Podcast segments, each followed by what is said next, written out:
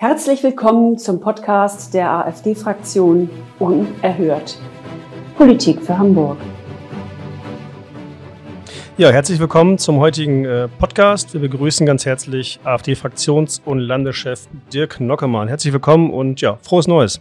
Moin, Herr Mengens, und auch von mir alles Gute fürs neue Jahr. Ja, fürs neue Jahr nimmt man sich ja manchmal so Neujahrsvorsätze mit, auch für dieses Jahr 2020. Was sagen Sie dazu?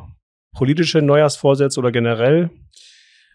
Neujahrsvorsätze sind in der Regel gut, aber wichtig ist, dass man seine politischen Grundsätze fest im Auge behält, dass man die auch mit Hartnäckigkeit verfolgt und insbesondere den Regierenden in Bund und Ländern bei all ihren Versuchen durchzuregieren und unsere Freiheit einzuschränken, dauerhaft im Nacken sitzt. Das darf man nicht mit Wut im Bauch machen und auch nicht mit unbedachten Schimpftiraden, wie das leider immer wieder vorkommt, sondern einzig mit kühler Vernunft. Denn andernfalls redet man sich ja um seine eigenen Erfolgsaussichten und damit wäre letztlich nichts gewonnen. Es hört sich jetzt so an, als hätten Sie kein Verständnis für Menschen, die sich in Blogs und Chats kritisch zugespitzt mit der kaum noch fassbaren Corona-Politik auseinandersetzen.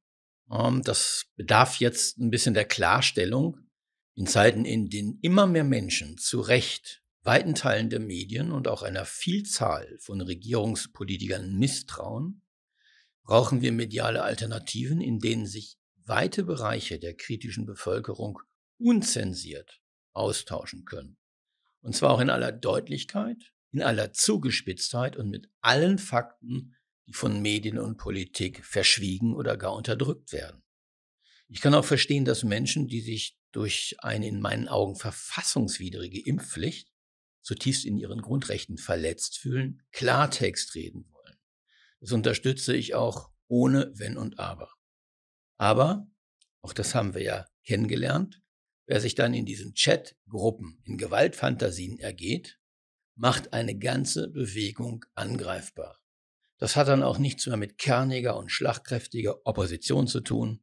Und auf diese Weise erreicht man seine Ziele nicht, sondern diskreditiert diese. Ja, kommen wir zurück zu den Ausgangsfragen oder formulieren es anders oder anders gefragt. Welche politischen Neujahrsvorsätze würden Sie denn den Hamburger Regierenden mit auf den Weg geben?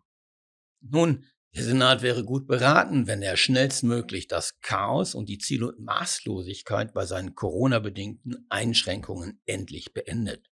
Denn das führt ja zu nichts anderem als zu ungerechtfertigten und nicht hinnehmbaren Grundrechtseingriffen.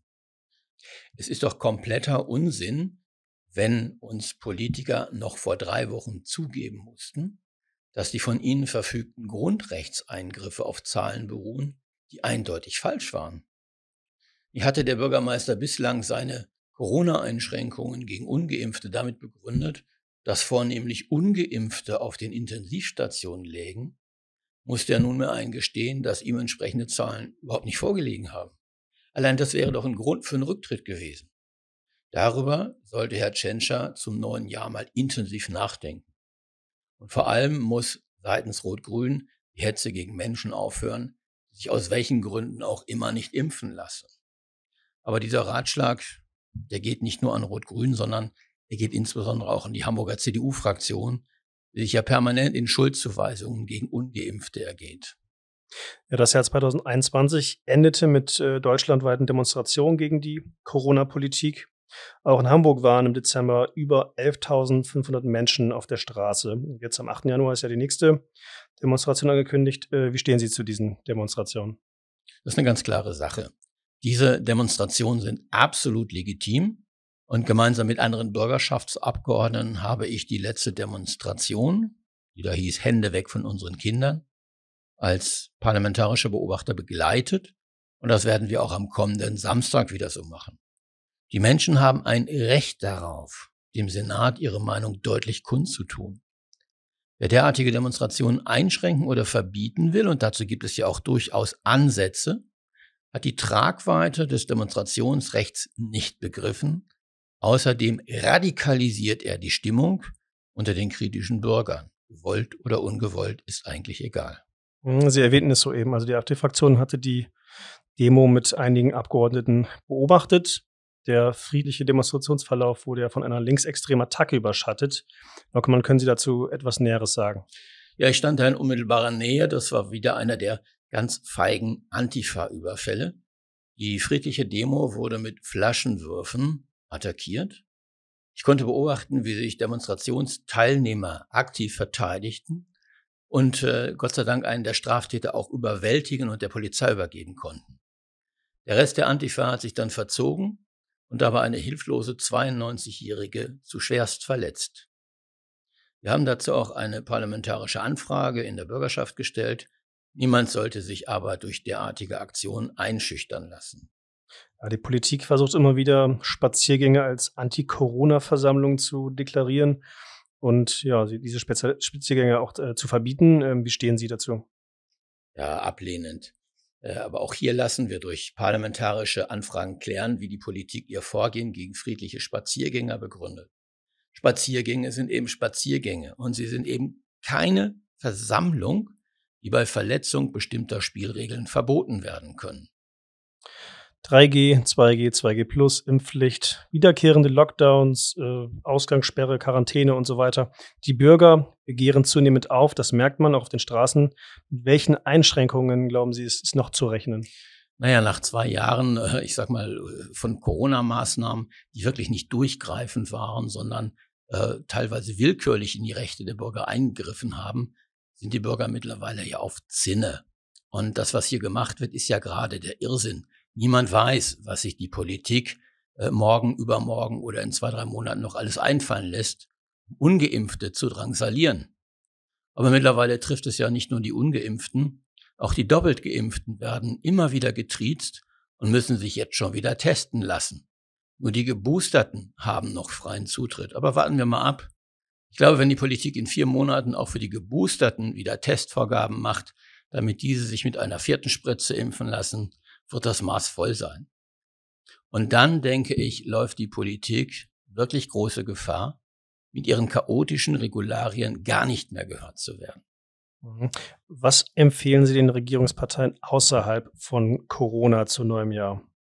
Da ist eine ganze Menge, aber lassen Sie mich mal exemplarisch vier Punkte nennen. Es muss endlich der politische Islam konsequent bekämpft werden. Und äh, das Gefährdungspotenzial des politischen Islam darf durch die Politik nicht ständig nur verharmlost werden. Zweitens, wir dürfen die Polizei nicht wieder kaputt sparen, wie das jetzt aktuell wieder angedacht wird. Drittens müssen wir endlich dieser irrsinnigen Klimahysterie abschwören. Und viertens sollte der Senat seine einseitige Anti-Autofahrerpolitik endlich einstellen. Autohasser gehören nicht in Regierungsverantwortung. Ja, ich gehe jetzt mal auf den ersten Punkt ein, den Sie hier gerade angesprochen haben, den politischen Islam. Es gab ja im Dezember ähm, einen Vorfall hier in Hamburg, und zwar hat der SPD-Senator Grote bekannt gegeben, dass ein 20-jähriger Islamist, also ein sehr, sehr junger Mensch, einen Terroranschlag in Hamburg plante und auch recht fortgeschritten schon war an seinen Planungen. Der Mann heißt Abduram C. und wurde beim Versuch im Darknet eine, ja, eine Handfeuerwaffe sowie eine Handgrade zu beschaffen äh, von einem verdeckten Ermittler, allerdings schon im August 2021 festgenommen oder überführt. Also lange Zeit vor der oder unmittelbar vor der Bundestagswahl. Ist der Zeitpunkt äh, Zufall? Das ist bestimmt kein Zufall. Damit äh, wollte der SPD-Senat seine Handlungsfähigkeit unter Beweis stellen. Allerdings hat er zuvor jahrelang äh, den politischen Islam verharmlost und er war auch untätig. Er hinterfragt im Übrigen den Staatsvertrag mit den islamischen Verbänden nicht kritisch genug und kehrt die Probleme unter den Teppich. Aber vor den Bundestagswahlen eignet sich so eine Gelegenheit natürlich, äh, den starken Mann zu spielen. Man hat ja bei der Wohnungsdurchsuchung ähm, Chemikalien für den Bau einer Nagelbombe gefunden. Und laut den Ermittlungsbehörden hätten diese Materialien gereicht, um einen Anschlag mit vielen Opfern zu verursachen.